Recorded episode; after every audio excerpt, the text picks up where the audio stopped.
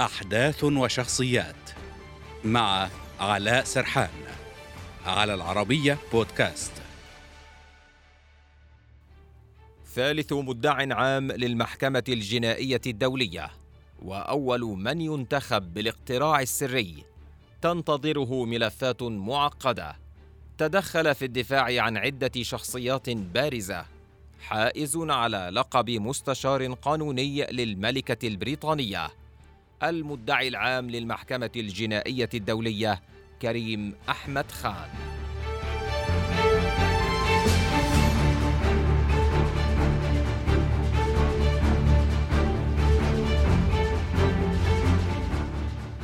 هو ليس غريبا على أروقة المحكمة التي تأسست عام 2002 الأكاديمي ذو الأصول الباكستانية فاز بأصوات 72 دولة من إجمالي 123 في الجولة الثانية من التصويت على المنصب متغلبا على مرشحين من أيرلندا وإيطاليا وإسبانيا ليظفر بهذه الولاية الممتدة على مدار تسع سنوات خلفا للقاضية الجامبية فاتو بن سودا ومن قبلها الأرجنتيني لويس مورينو أوكامبو.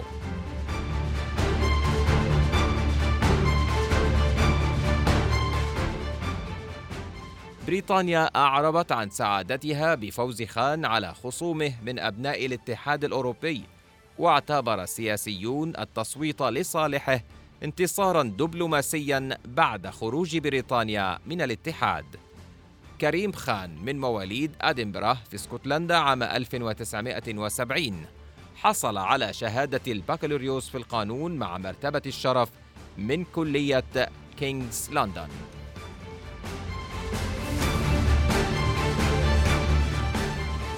تشير سيرته الذاتية إلى أنه يحمل درجة الماجستير في القانون والتحق بكلية وولفسون بجامعة أكسفورد لدراسة الدكتوراه في القانون.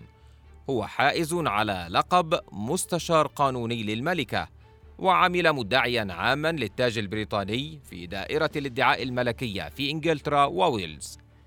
على امتداد مسيرته القانونية لأكثر من 27 عاماً شارك كريم خان في محاكمات جنائية دولية هامة.